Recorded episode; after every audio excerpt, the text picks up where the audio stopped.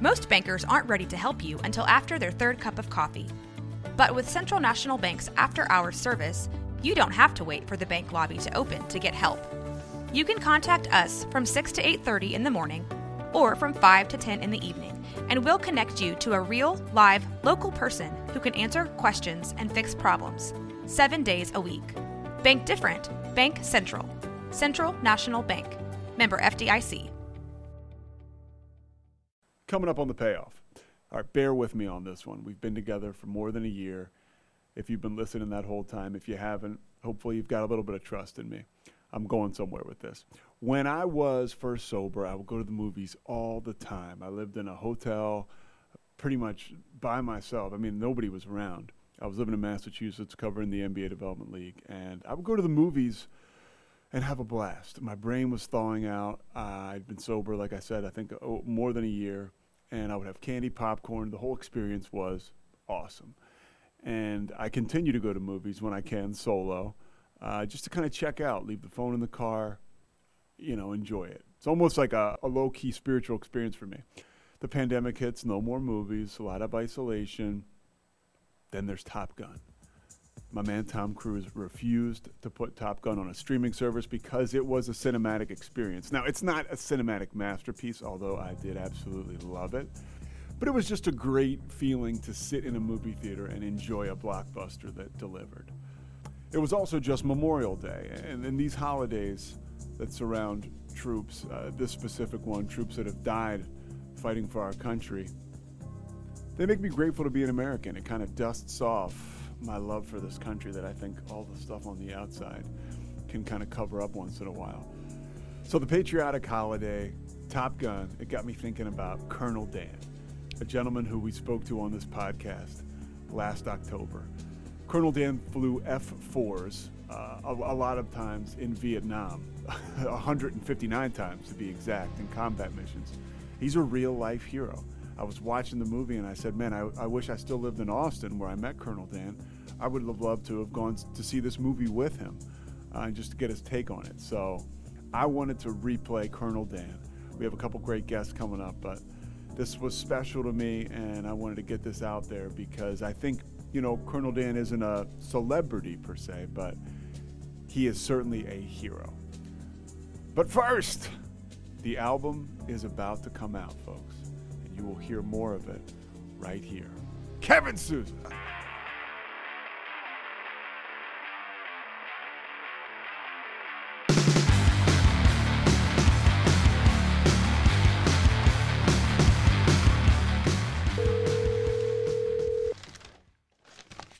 Yes, sir. Good morning. Colonel Dan. Yes, sir. You notice how I'm early. That's that's Navy time. I I had an X-ray at eight o'clock this morning in the doctor's office, so I got there and got back quick. Well, you're pretty. I mean, you're so how uh, how old are you now? Ninety. I'll be ninety-one in January. And you're still moving around pretty good. I'm still driving. I'm still walking, and I'm still breathing. Yeah. All right. This is uh the only other person. It's going to be myself and then Mike. Say hi. This is Mike, the producer. Hello, Mike. How are you today? So, Colonel Dan, we'll just get started if you don't mind. We'll just talk, you know, talk about what we talk about, uh, talk about your experience, and uh, you know, you have a very interesting life. I was talking with uh, our buddy Mark. He said you were you were raised in in I guess you were born in Dallas.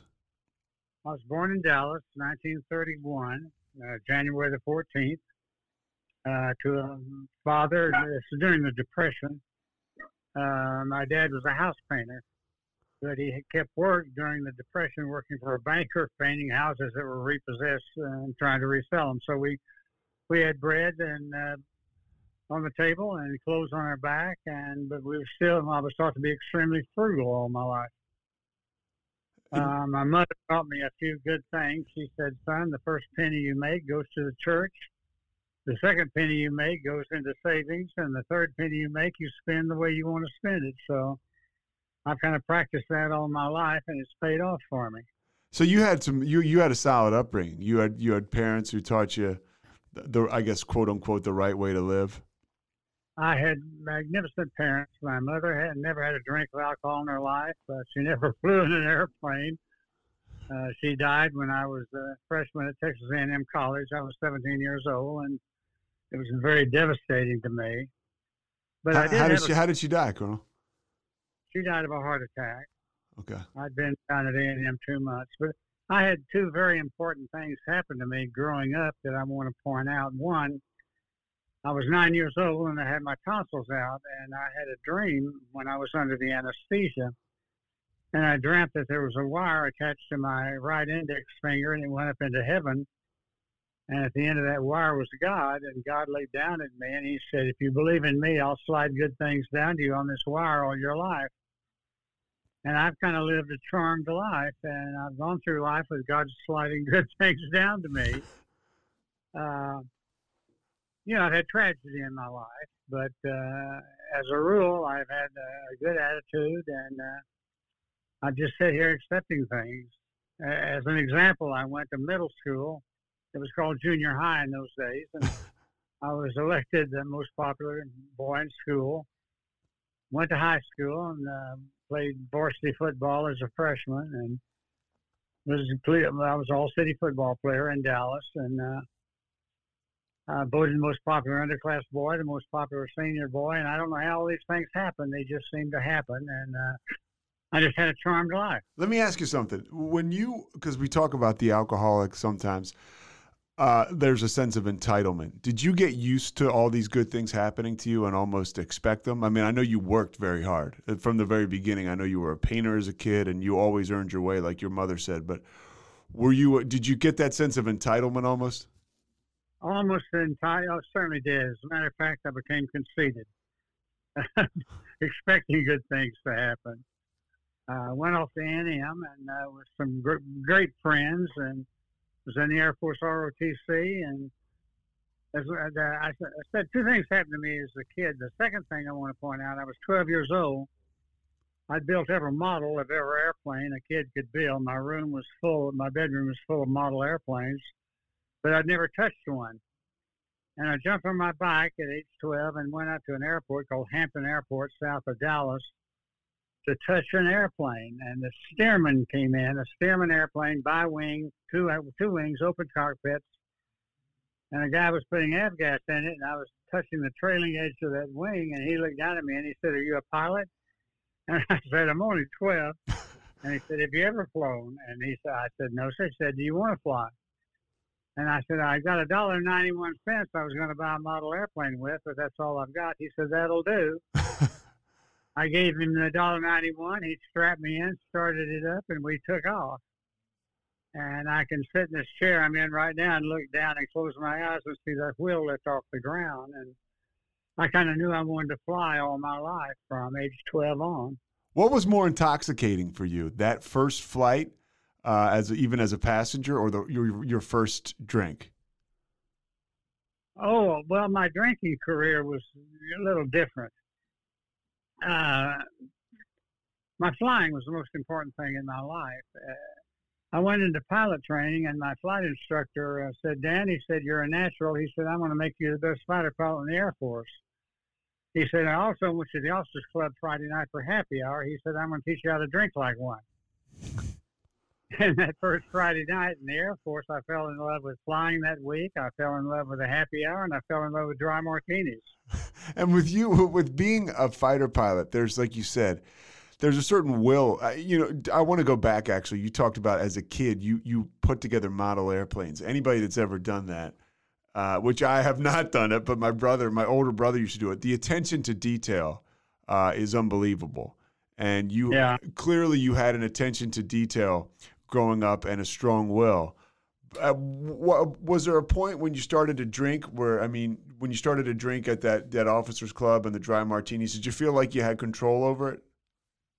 Well, every Friday night for the next thirty years, uh, I was at the officers club with happy hour, and my wife usually joined me. And Saturday night we would go have dinner at the club, and it was a very social life. But uh, when I came into AA, I told my daughter I was in AA, and she said, "Well, Dad, you're not a dad. You're not an alcoholic." And I said, well, "What do you think I was doing up there on Friday night at happy hour?" She said, "Well, Dad, everybody did that, and everybody did it, but they didn't do it the way I did it." But you know, you probably I lived on the airbase most of the time, and we never got in trouble driving home. Never got DUIs. Never got in fights. So I never had anything like that in my life. I just drank on the weekends and flew during the week. So I wouldn't consider myself an alcoholic if that does if that makes sense. But when I retired, I got a stockbroker's license, and I went into the wholesale side of securities, and I was teaching brokers how to sell uh, product. I worked for Public Storage. They had an investment, and I toted that to the brokers. Those PSA uh, uh, th- buildings you see on the side of the road for storage, right? Right. Yeah, the orange doors. Yep. PSI. PSI. Great investment back in those days, and uh, this was 1983. And my boss called me and said, "Dan, I want you to treat your ha- brokers to happy hour, and they'll sell your your product." So, my first week, or that next week, I went up to St. Louis, Missouri, and invited a Smith Barney office over at the Hyatt Hotel for happy hour, and paid a liquor bill at the end of two hours of seven hundred and thirty dollars. Now that's back in 1983. It's a lot of money. I expensed it and put my boss called me the next week and said, Dan, I want you to do that. Said, uh, that's exactly what I want you to do. And my God, I thought I died and gone to heaven. You know, free booze, free alcohol. And I came out of the closet and, uh, the next seven years, I didn't draw a sober breath. So you were drinking almost around the clock. Well, no, I wasn't drunk around the clock. I Okay. put on financial seminars for 300 people, and uh, brokers would come up and say, Dan, that's the best seminar I've ever heard. You were so funny. Well, my God, I was half smashed. Did you think it was almost a superpower for a little bit, the alcohol? Because I know that early on in my drinking, or at least what I considered my effective drinking years, uh, which I probably they probably weren't, but I, I felt like it gave me courage, it gave me enthusiasm, and it gave me personality. Did you have those feelings at all? Well, I think every alcohol does, Steve. I think every alcoholic has that. Uh, my selfishness, my self-centeredness, my controlling. You know, when you're in a jet fighter by yourself, you're t- in total control. And uh, I kind of carried that into my life, and uh, that was bad. Uh, it ended up in a divorce. Uh, I'd been in AA six years and divorced after a very long marriage. But I got to the point where I just uh, I was disgusted with myself. I didn't like who I was, and I think I drank. This may sound silly. I, I think I drank because I was covering up my character defects. I realized I wasn't a good person. I realized I was a controller. I realized I uh, was doing things I shouldn't be doing, uh, cheating on my wife, things like that. I had every opportunity in the world to do that. And uh, on January the 19th, 1990, I woke up in a hotel room in Dallas, Texas, drunk, hungover, in a filthy room, and uh, wanted to kill myself. And I drove back to Austin, and uh, I remember I walked into my bar, and uh, I put my hands on the bar, and I said, God, I've got a problem. I quit. I'll never drink again. And I walked through my dining room, and it flashed through my mind, and it's this has happened to every alcoholic, I think. My mind said, Dan, let's have one drink tonight, and we'll quit tomorrow. And went into the refrigerator. I was putting ice in a glass, and thank God, my wife walked up to me and she said, "What are you doing?" I said, "I'm fixing a drink." And she said, "You're a dirty drunk. You smell like puke. I'm just very disgusted with you." And I went into the uh, my office and looked up AA in the yellow pages, and I called them and said, "This, now, this is this is how stupid I was." The guy said, "This is uh, Austin and uh, AA. Okay, how can I help you?" And I said, "I've got a friend that has a drinking problem." I said, he's, he's got a lovely home out in Northwest Austin. He has a lake house up on Lake Travis at Lago Vista. He has an airplane. He's got everything in the world, but uh, he can't stop drinking. So he, I don't think he's an alcoholic with all those things. But and this guy, he said, "Sir," he said, "there's a meeting in." Uh, 35 minutes at Far West Boulevard, 5365. Now I remember that from 30, 32 years ago. And then, excuse me for what I'm about to say, but he said, You better hurry up and get your drunk ass up there. you can't be as an alcoholic. He saw right through me, and uh, I went to my first AA meeting. You know, for somebody like you that was, and and you are, you know, I've been around you. You're articulate. You're handsome. I, you know, you were a great athlete. Here you are, a, a fighter pilot. Uh, you flew F4s. The guy, you're in the front seat, in total control of everything, life or death. And then you've you've got to flip through the phone book, uh, and and look for AA. What what is that? What is that feeling like? Well, that's before cell phones, you know. Uh huh. Yeah, you had to go to a phone book, which they don't even make anymore. And that's the only place I knew to find AA, and they were listed in the yellow pages. How? But you know that. I'm sorry. Go no, ahead. no, you go ahead. You go ahead. That 30 year career in the Air Force was uh, so much fun, I can't describe it. Other than saying my kids were born in three years in Japan, we were there three years, and I was transferred to England. And they went to the first three years of school in England, and we graduated from high school in Italy. And I lived in Hawaii for five years in the military and one year in Vietnam. So I flew a 159 combat missions in Vietnam in F4s, and that was interesting because I got shot at by everything the North Vietnamese had in their inventory and never got hit. But I lost three friends over there and that were shot down, and I had two friends end up in the Hanoi Hilton as prisoners of war that eventually got out after six years. So um, I think the biggest tragedy in my life was uh, two weeks before I came home. I got a Dear John letter from my wife saying she had met another guy and was divorcing me and marrying him. While you were in Vietnam. Yeah. Mm-hmm. So I flew my last month and came home and uh, I landed in Sacramento and we, they put us on a bus to take us to an airport in uh, San Francisco and we came out of the main gate of the airport and they were throwing eggs and tomatoes at us and there was a sign up that said baby killers. Jeez.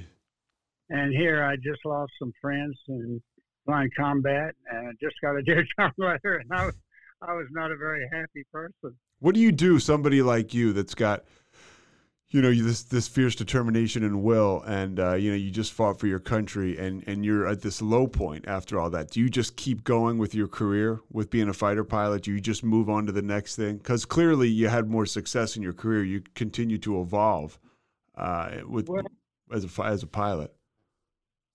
I think my whole personality changed when that happened because I came back to Dallas.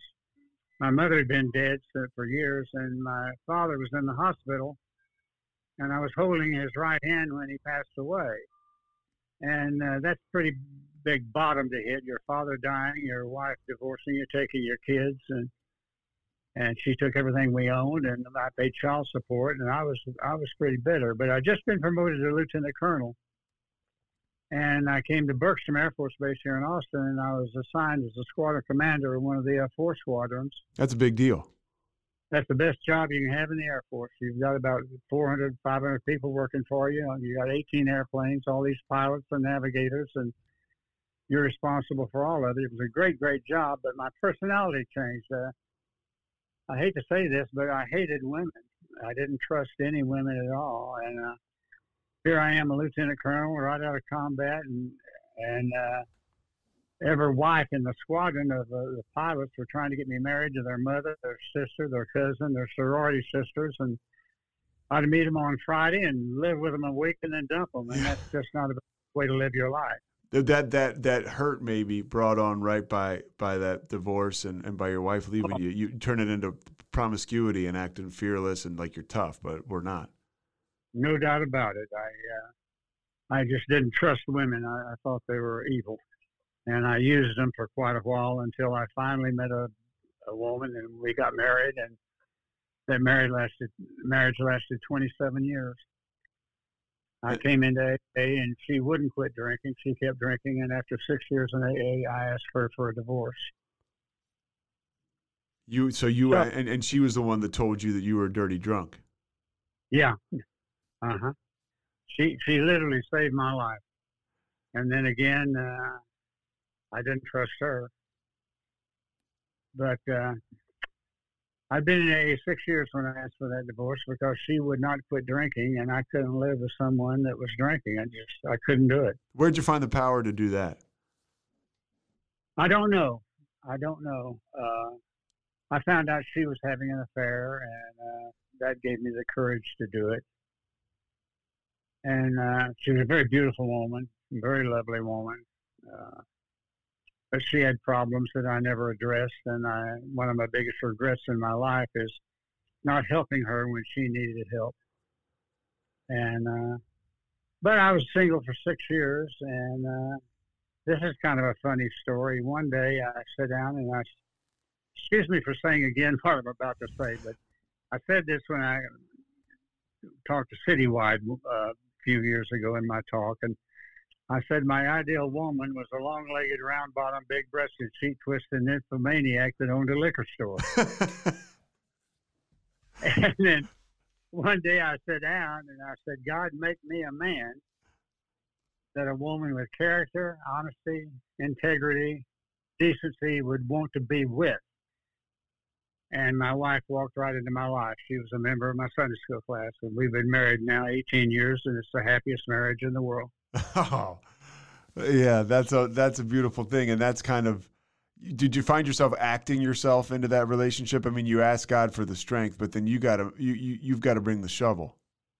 No, he hit me like a ton of lightning, and uh, he I felt like my whole life changed at that moment. And uh, AA has helped me change. Uh, I believe uh, you can't keep the AA program unless you give it away. Over the years, I've sponsored probably 50 men. And when someone asks me to sponsor them, I, the first thing I say is, "You've just gave me the authority to take your inventory if I see a need to do it." Half of those guys have walked away, and half of them have stuck with me. I'm currently sponsoring six guys I've sponsored one for 28 years. I've sponsored one for 16 years, and I've sponsored one guy that has three more years sobriety than I do. So I've got a variety of. I've got a, a newcomer. I've got a guy with less than a year of sobriety. I'm sponsoring. Well, you're always, you know, I, I go to meetings and you're always there. And that to me is such an attractive thing and it comes through in your personality. What's one of the more important what's what's kept you coming back, I guess?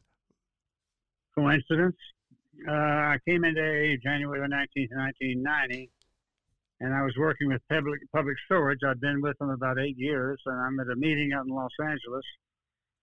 And the owner of public storage says we're doing away with your capital marketing group. We're going to have two guys go to big like Texas uh, Teachers Credit Union, and they'll donate a hundred hundred million dollars instead of you guys out there getting ten, fifteen thousand dollars at a whack and we'll help you guys get jobs if you want them. And I punched the personnel director and I said, when am I totally uh, invested in our retirement program here? And he looked into the paperwork. He said, last month. And I said, I quit. So I haven't worked since January of, uh, no, April of 1991. So I've been in AA a, a year, a little over a year, and I quit working and I had the opportunity to go to a meeting every day. How important is that for people that have that free time? I, I, I try to talk to people. I mean, you, maybe a newcomer bottoms out and comes around. It's like, hey, you've got the gift of unemployment. You have that time. There's nothing like filling your schedule with with AA, in my opinion. Well, it's not a schedule. AA is a way of life. Uh, I've said in many meetings, you only have to do two things in AA. That's don't drink and change your whole life. And I don't say that to be funny. Uh, it's the truth. AA is the way of life. You have to change. And uh, I had three days. I went to a Friday night meeting, a Saturday meeting, a Sunday meeting, and I started detoxing. And I was shaking. I went to an FDAA meeting uh, room on at 4:30 on Sunday afternoon and said, "God, I surrender." And when I said that, I meant that with all my heart, soul. And I quit shaking. And uh, I said, God, I'll do anything anybody tells me to do. So Monday, the very next day, with four meetings in my under my belt, I asked God to sponsor me, and I said, Tell me what to do. And He told me, and I've been doing it for 32 years. How unlike you, the the, the fighter pilot, was that to ask a guy? And you, you mentioned it. You used the word coachable. To become coachable, how different was that from the way you were wired coming in? Well, I asked God to change me. You know, when when I said I surrender, you're you're not giving up anything. You're just saying I'm willing to change my life because it's not working. your the alcoholic's life is not working. It's unmanageable, and uh, I just changed, and uh, I, I, made the decision I, to sit. This when you surrender, you have to surrender, and when you do, you're just giving up your the old life and learning to live a new life. And it's so to me, it's so simple. When you surrender, you become teachable. And I think you have to be teachable to change because you have to change. Let me ask you something. I don't know if you're sitting down or not, but uh, here's what: don't don't get any older sitting in that chair. Well, you can't stop it. You're going to get older. You can't stop change. Change can either be good or change can be bad, in my opinion. So I started changing my life, the way I think, the way I act, the way I treat people, the way I live my life. And it's, I love what I'm doing right now. And I love my getting up in the morning and feeling good and happily married and helping. I've got a little prayer. I, I say this prayer before I get out of bed every morning. I will not get out of bed till I say it. I say, Good morning, God. I hope you and Jesus got some rest last night. I don't know what your plans are today, but please let my wife and I be part of it. And then I got this prayer from a guy who I'll tell you about in just a second. I said, God, take me where you want me to go. Let me meet who you want me to meet. Let me say what you want me to say. Then let me get out of the way. And that's the way I live my life. And I've got a photograph of a man in a newspaper called Father Judge. He was the chaplain for the New York City Fire Department during 9 11. He was killed when one of the towers collapsed, and four firefighters brought him out of the building, and uh, a picture was in the paper. And I found out that he had been a member in AA in New York City for years, and he said that prayer at every meeting. And I'm being teachable. I picked it up and I, I say it every day. You're you're 91 and you keep a journal. Uh, oh yeah, yeah. What's what's in that journal? Well, you open it up, and the first page are the pictures of six men who are dead that I've known in AA that died with long-term sobriety that were friends. And then, uh, excuse me just a second. I'm going to get up. Yeah, take your time. Go into my den. Yeah, I got nothing but time for you. Okay, I'm going to get that journal just a second. Yeah, take your time. Because there's one thing I want to read out of it, and uh, yeah, I, have heard you. I've heard you talk about that, and uh, you know, I look at you as a guy like, man, what's what's this guy need to journal for? It looks like he has it all, but but no, really. But then I start to think, well, maybe that's why he has it all, because he's doing the extra. No, he's doing the extra work. I only have a journal for one reason, so I don't forget. I don't forget things. If I have a meditation that's uh, very meaningful to me, I will read it. I will post it. I will make a print of it, and I'll put it in my journal. And here's the cover of my journal, and I have something on the very front page that I will not and do not want to forget. This is very important to me. It says a spiritual person needs to be careful. The more confident we are, the more likely our egos will get us into trouble. It's relatively easy to become self righteous. We start to think we are teachers and others are students. We start to judge others. We start very suddenly at first to play God. After a while, we're really good at it. This is very dangerous. We need to remind ourselves we're here to do God's will. We need to pray every morning. Each day, we need to check in with God to see what He would have us do. At night, we need to spend time with God and review our day. By doing these things, we will stay on track. My Creator guide my path and show me how to correct my life.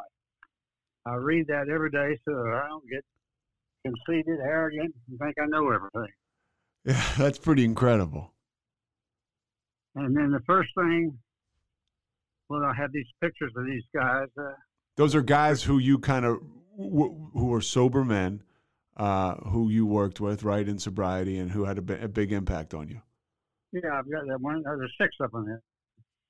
The biggest impact was Ed Mutum. I'm standing by the side of him at a Crested Butte AA conference in Colorado Ed was six foot ten, 360 pounds, and he set up a schedule for the Harlem Globe, Globetrotters. Oh. He was one. He was one of our speakers, And he and I were talking one day, sitting on the couch in the hospitality room, and became good friends. When I came home, he sent me an email, and that email changed my life. The way he signed it. What did it say? He said, "He said, Dan, I love you, and there's absolutely nothing you can do about it." when he said that, I realized that that's God's love. He loves me, and there's absolutely nothing I can do about it. And if even I reject it, it's still there. So that kind of changed my life. Who else is in So- there? Well, here's one of the first things. This is a out of the Hazelden 24-hour day book. On the 1st of August, I'm headed to Crested Butte, Colorado, to that week-long AA conference. This is in 1992, and I read the devotion, and it says there is no bond of union on earth compared with the union between a human soul and God. Priceless beyond all earth's reward is that union in merging your heart and mind with the heart and mind of a higher power, a oneness of purpose results, which only those who experience it can even dimly realize. That oneness of purpose puts you in harmony with God and with all others who are trying to do His will. I read that the 1st of August 1992, and I said, okay, that's what I want out of life. And uh, I, I try to do it. And it's so funny. I got out to Crested Butte, and I went out to the morning meeting out on the deck at the foot of Mount at Mount Crested Butte. Beautiful scenery. And I walked into the meeting, and the guy said, "Who are you?" And I said, "I'm Dan from Austin." He said, "Dan, what's on your mind?" And I, I told him that that had just happened to me the day before. And I looked up, and there were about 80 men with tears in their eyes. And one guy said, "Well, I didn't. I read that, but I didn't get that out of it." And all of a sudden, that became the subject of that meeting that day. Now, I go to, I've been to Crested Butte 28 times to that conference, not the last two years because of COVID. Mhm. But two years after that, in 1993, a guy walked up to me and he said, "Dan, would you come to the hospitality room? I need to talk to you." And I said, "Sure." He told me his name. He told me he was from Phoenix. And I said, "What's on your mind?" He said, "I want to thank you for saving my life." And I said, What are you talking about? I don't even know you. He said, Two years ago, when you remember reading that out on the deck? And I said, Yeah. He said, I decided I wanted that in my life. And I had a gun up in my room. I was going to blow my brains out that day. So it dawned on me you never know how God uses you. That wasn't me. I was just a conduit uh, for God and saved a guy's life. And sometimes, Colonel Dan, like what I get from that is that you don't even know sometimes the impact, the positive impact you're having on people. Uh, you never know. yeah, you, you don't never- know because how often is a guy going to track you down and actually tell you that? And now, a word from our sponsors.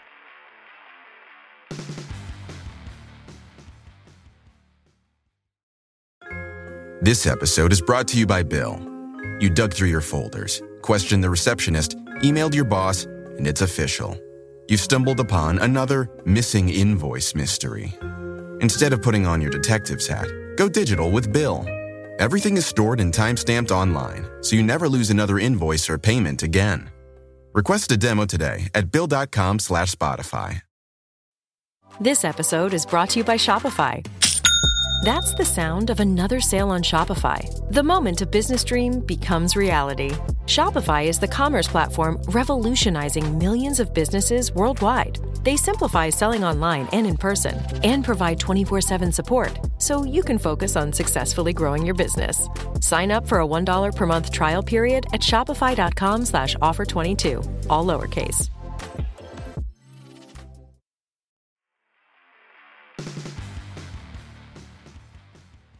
Well, the guy tracked me down sa- uh, last Saturday at the meeting. He said, Dan, I, I brought you up in a meeting the other day, quoting you what you said, and I, he told me what I'd said. Hell, I don't even remember saying it. yes. it.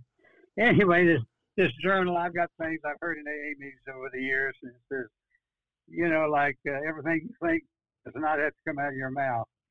Someone said that in the meeting, and that impressed me. And it says, here's a little note that to change what's going on around you, you have to change what's going on inside of you. Mm. And one guy said, if I die tonight, I'll have, I'll have enough money to last me the rest of my life. And just little things like that. And uh, I don't want to forget these things. I can tell you're smiling right now. What you know, a lot of people come into AA or get sober and they think, I'm not going to be able to have fun anymore, or I'm not going to be able to have, you know, my personality anymore. Uh, how, how was that debunked in your life? How quickly did you start to loosen up when you came around? I can't tell you. It's just a matter of time, over time. It didn't happen overnight. It wasn't a bolt of lightning. Though that uh, detoxing was a bolt of lightning, God took that right out of me that third day when I went in and surrendered. And uh, there's this little things. That, here's one: God is good. Good is God. If it's not good, it's not a God. Uh, that's very important to me. And uh, just I've got a I've got a hundred of these things I've heard in AA meetings. Here's a good one. If you're if you're alone, you can't be lonely. If you like the person you're alone with. You know, I don't. When I say things at AA meeting, I've never said anything original in my life. yeah. Everything quoted. Yeah, that's Except what. Yeah, that's what I tell people too. Except one thing, uh, I think it's original. My prayer. I've got a five-word prayer that I love, I love, and that prayer is God, I need your help and that's just an all-encompassing prayer. I think of that as I don't know what help I need. I let Him decide what help I need. And I think of it as hitting a tennis ball over the net. When it gets on the other side of the court, it's His ball, and He does what He wants to with it. I just say, God, I need my, I need Your help. And if I've got a newcomer and I'm talking to, I'll say, I'll try that prayer and only use it a few times the first day. I said, just use it about three or four hundred times, and then then you to it, and after a while, you'll start using it all, all the time. I want to I want to ask you in, in, in January on the nineteenth, you'll have thirty two years. Okay, right, God willing, yep. as we say, you have a, lived quite a life.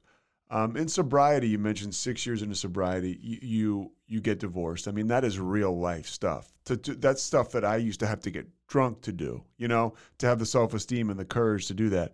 What kind of tragedy have you been through in sobriety? Uh, just some of the bigger things, and how have you gotten through it? Well, I was diagnosed with prostate cancer in 1995. I had surgery. In 2007, uh, I had open heart surgery. Open heart surgery. I had double bypass.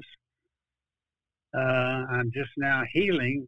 Uh, I had an infection in my left. When I retired from the Air Force, I was diagnosed as uh, onset diabetes and I've kept my weight down. I exercise day five days a week. I don't eat sugar, but neuropathy gets into my legs, and you can't stop it from diabetes. And I had an infection four months ago in my left foot, and they took an MRI and said we have to remove the end of your big toe. So I went into surgery, and they took the big toe off, or the end of it, and the first time I looked at it, I said, I'm, I'm going to give you a name. And I call him Shorty because he's just, he's just kind of a nub. And then that infection went over to my little toe. And uh, uh, four weeks ago, I had my little toe on my left foot removed, amputated. So I've got the end of a big toe and a little toe missing, but I've got my balance and uh, I walk with a cane. But I've gotten through that, and uh, I don't know how many times I've said, "God, I need your help." But just this morning, I was looking at my left foot. It looks a little weird, but I've got balance and uh, and it's healing, and that's great. And I, I had trouble getting a blood flow to my leg from diabetes and neuropathy, and it, they finally got down there and they did the surgery, and now I'm healing. So I'm on the mend. How do you? I honestly, I honestly believe, with all my heart and soul, a person has 100% control of his attitude. I think we can stop our day anytime we want to and start over again by changing our attitude. And my journal is full of things about attitude. I'm reading one now. One of the greatest discoveries of my life is that I can alter my life by altering my attitude. A guy gave me a had that little thing saying framed, and it's right here in front of me when I looked up off my desk. How important is the regiment of, uh, you know, uh, basically practicing uh, these these things in your life. Uh, you know, because people, some people, hey, you go to a meeting, I feel good, it's temporary relief, and but the permanent relief, right? Like you talk about that in meetings sometimes. You you're happy outside of meetings, right? You're happy when you go to the grocery store, or or you're working towards that, right? Because you live, like you said, it's a way of life. Well, let me ask you a question. You're in AA, right? Have you done the steps? Yes. Have you done all of them? Yes. You're doing the 12 steps, or you're not doing it. If you're not practicing it in all your life, then you're not doing the steps. Yeah. But you know, the steps, I do not work the steps. I live the steps. They're my life. That's, that's I do step uh, 11, 10, 11, and 12 every day, and I've only done the other steps just once. You know, step, and, and here's how I grow in this program and learn. I've just really realized what step three says. I've always said in AA meetings, step three says make a decision to turn your will and your life with the care of God. It doesn't say do it. Because you can't come into AA and be there two or three weeks and turn your will and your life over the care of God. You don't know how. You have to do step four, five, six, seven, eight, nine, and do those steps, and it changes you, and you learn how to do it. But just the other day, it realized I realized something. It says made a decision to turn our will and our life. I hadn't even thought about that. Eh, turn our life over to the care of God. Not just our will, but our whole life. I, wa- So I'm gonna let I'm I'm gonna let him run my life. I'm gonna let him run it. And, and I, I got I, I got to go back to this guy who was a fighter pilot, risking li- risking life and death. And I, and I want to just real quickly go back into into Vietnam. When when you were when you were flying fighter pilots, you said 159 missions uh, in in Vietnam. What was can you convey what that what that is like to somebody? Uh, You'd have to see me for me to do it correctly because the first time I flew through any aircraft fire and I saw it coming off the ground at me, I had my right hand on the flight control stick and I put my left hand up in front of my eyes. I don't know why they, I thought that would protect me, but I guess. if I I look at it back now, I think I'll, even then I thought that's the, that's the dumbest thing you've ever done in your life. But it's the most human. It's the most human reaction, and it shows. It is the most, it is the most human reaction. And uh, on the 11th, let's see, the 11th day of August 1959, I'm living up in Japan, and I'm northern Japan. I'm flying an airplane called an F-101 Voodoo. It's a single-seat, twin-engine reconnaissance aircraft. Very, very fast airplane. And uh, I had to use just a long story, but I'm going to make it real short. Go ahead. I had I was coming in on a tanker to air refuel, just practice, and I had a utility hydraulic failure. And I declared an emergency, headed back toward the airport, Misawa Air Base, and I told them I had lost utility. And they, they, I realized I wouldn't be able. I had to use the emergency system to put my landing gear down. I wasn't going to have any landing gear flaps. Probably wasn't going to have any brakes, and it was a very, but I still had flight control. And uh, excuse me. The uh, I had the squadron ops officer on on the radio, and they had the factory McDonnell Douglas trying to figure out what to do. And I blew the gear down on the air system instead of hydraulic system, and the nose gear popped out of the well. Didn't come down. The left gear came down and locked, and the right gear stayed up and locked. So at this point, you're going down. This this point, I'm going to have to eject. Okay. I can't land it. So I had for 45 minutes. I, I flew around burning my fuel down and trying to figure out what to do. And the only the only time I was really scared in an airplane, and I was scared to death. Uh, Misawa was uh, nine tenths of a mile from the northern Pacific Ocean, which was probably about 50 degrees, and you couldn't live in it if you ejected in it. This is up in northern Japan, near Sakhalin. Anyway, uh, I called the control tower and I said, I'm headed toward the beach, and when the beach passes underneath me, I'm going to eject. I thought if the I'd if eject, the wind would come off the beach, blow my parachute back over land, the airplane would hit in the ocean, no one would get hurt. And that dumb control tower operator, I wanted to kill him. He said, Roger, good luck. And he said that. I thought, holy mackerel. You mean, you it happened to me? And I headed the airplane toward the ocean and ducked my head down, pulled the armrest up, and the canopy blew off. And it exposes triggers for you to squeeze and eject and fire yourself out of that airplane. I set Rilla Rack straight up. I squeezed the triggers and nothing happened. And my, my first thought was, "You're dead, man. You're not going to live." And then I bent over to see what was wrong. And excuse my language again, but when I leaned over to look down, that thing fired, and my head was slammed down as it blew me out of the airplane. and I say, I said this in a telling my story one time. That's the only time in my life I've been in a position where I could kiss my own ass. but the, the parachute opened, the airplane made a 180 degree turn, came back and headed toward me, and I thought, man, this is not my day.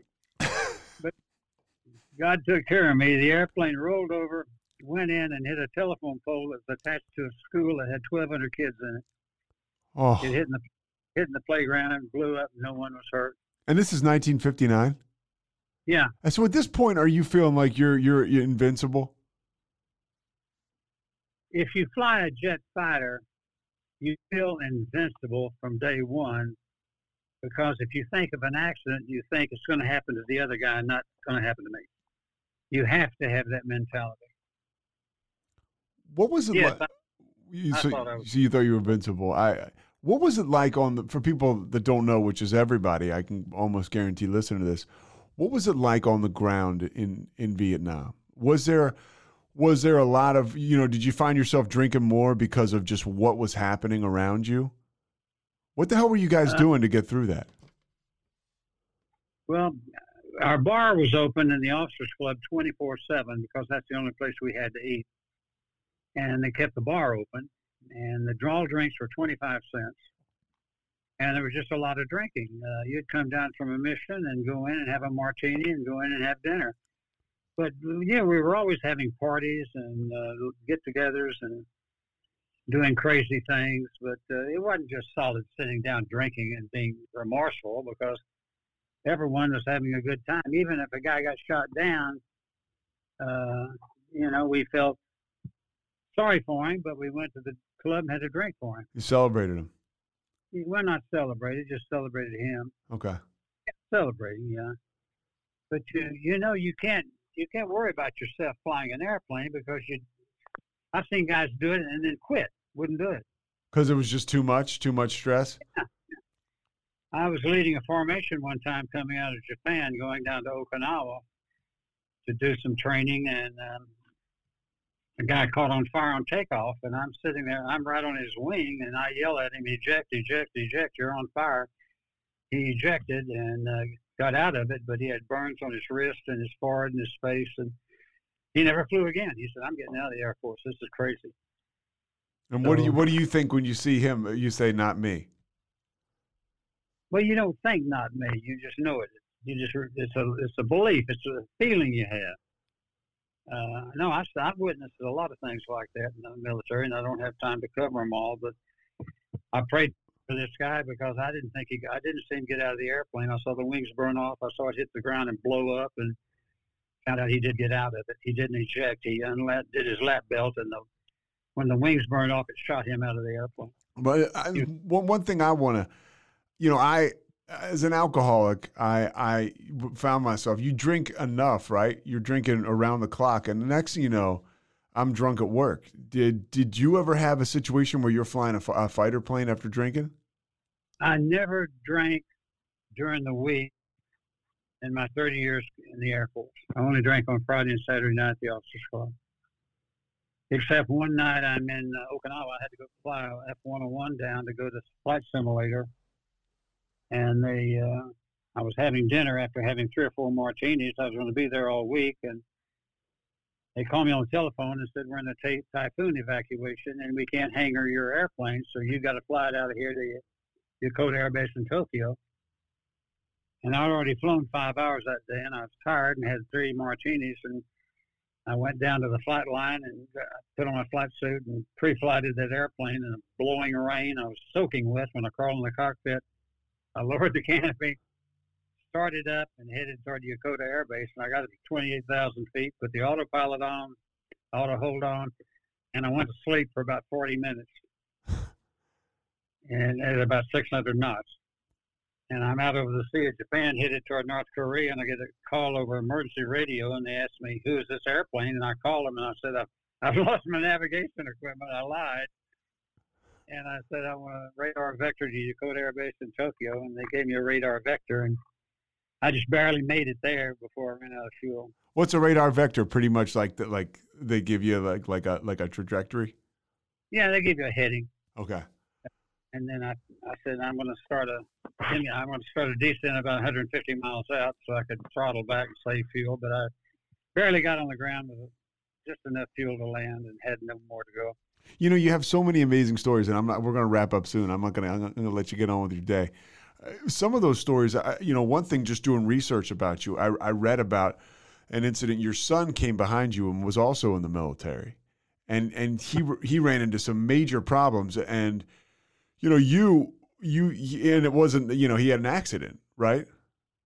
Well, he graduated from the U.S. Naval Academy and uh, worked his way up to command the USS Greeneville. It's a fast attack nuclear submarine. He was a very talented young man. He had 20 years and he's commanding this super submarine. And uh, he was out in Hawaii and he was told to take 16 civilians on board the submarine for a cruise who had donated a lot of money to move the USS Missouri from uh, Washington State down to Pearl Harbor.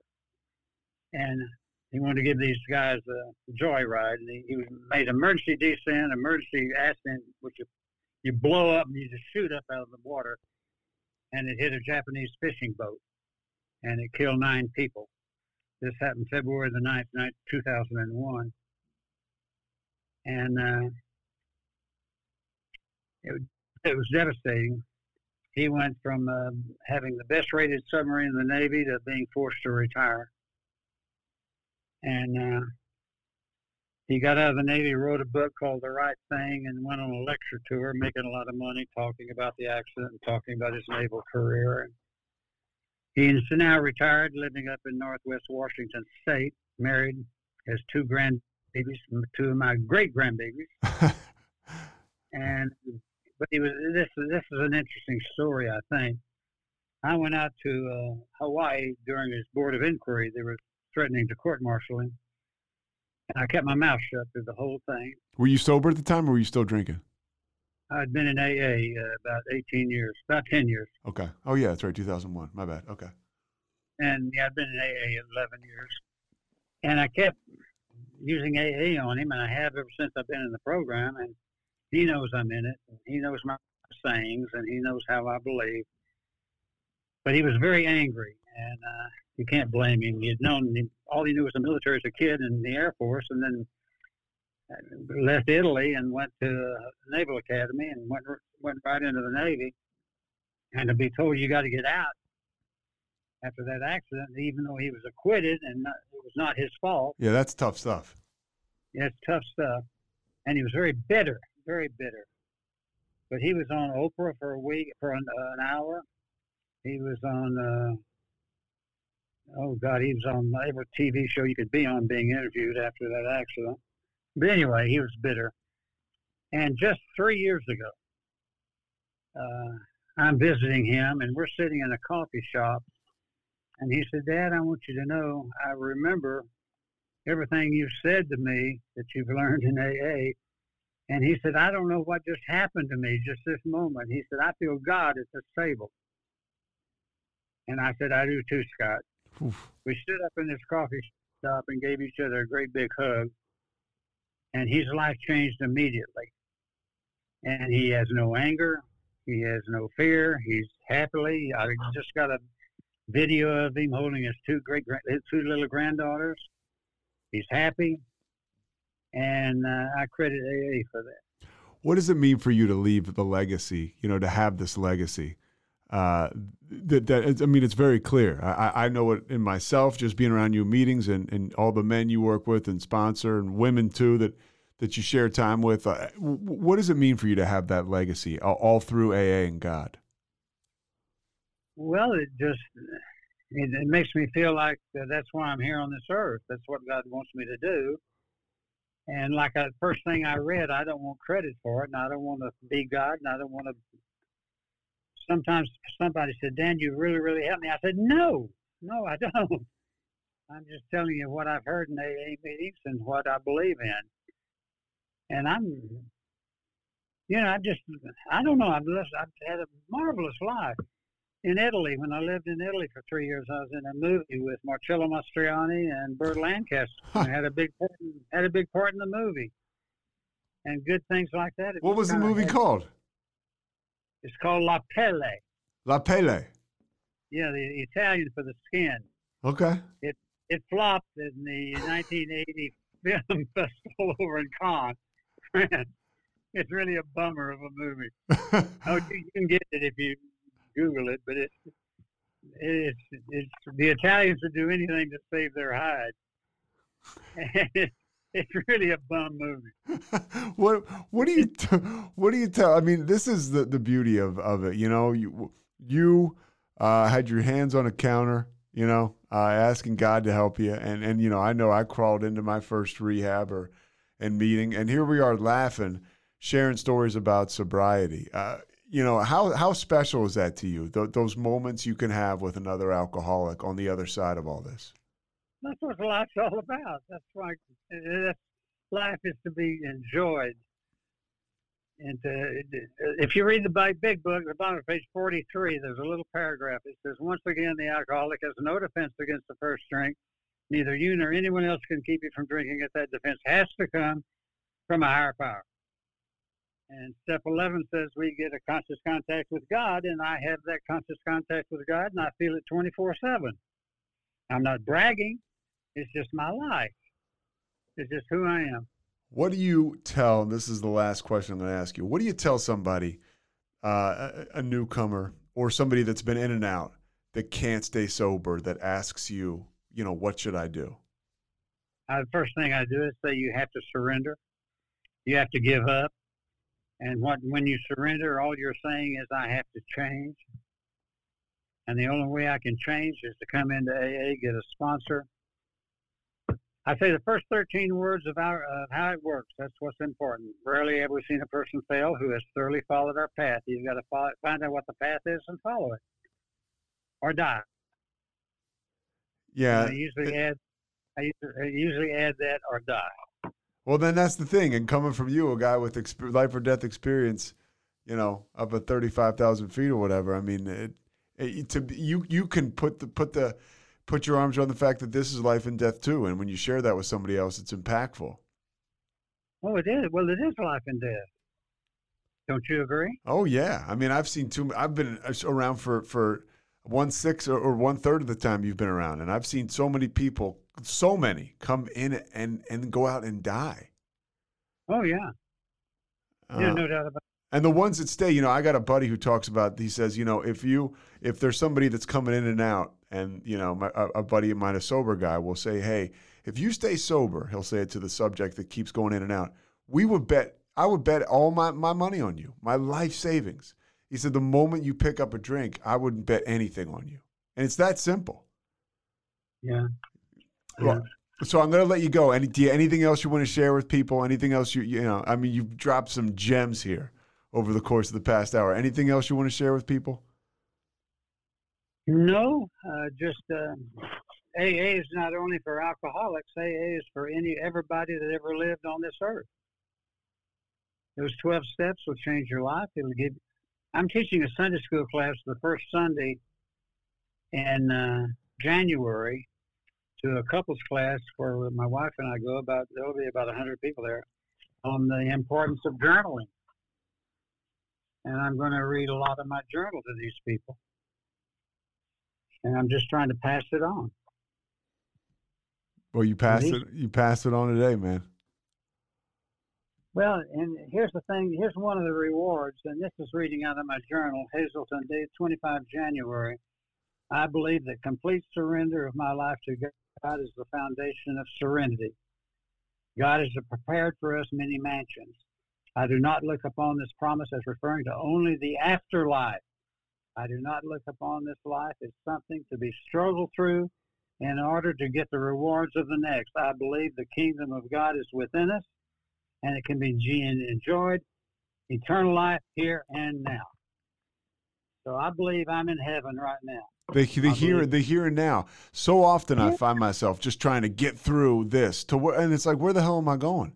Settle in, and look around you, enjoy everything that's, you know, you and I were in a meeting Sunday. Hey, just enjoy the breath that comes in. A guy said that. It's like, man, that's right. Yeah. I believe in the afterlife, but I believe in having it right here on life. On, why not? Have fun. Uh, change your attitude. Uh, Colonel Dan, I thank you so much. I'm going to make sure you can, I, I'll send you a link to this so you can listen to it. Thank you, buddy. All right. Thanks, Colonel Dan. I appreciate your time so much. God bless. All right. God bless. Thanks. Thanks so much for listening to The Payoff with Pete. Once again, I'm Pete Souza. And of course, we are part of the Rogue Media Network. All kinds of good podcasts you can find at roguemedianetwork.com. And of course, you can find this podcast and all those other ones wherever you get your podcasts iTunes, Spotify, other spots like that.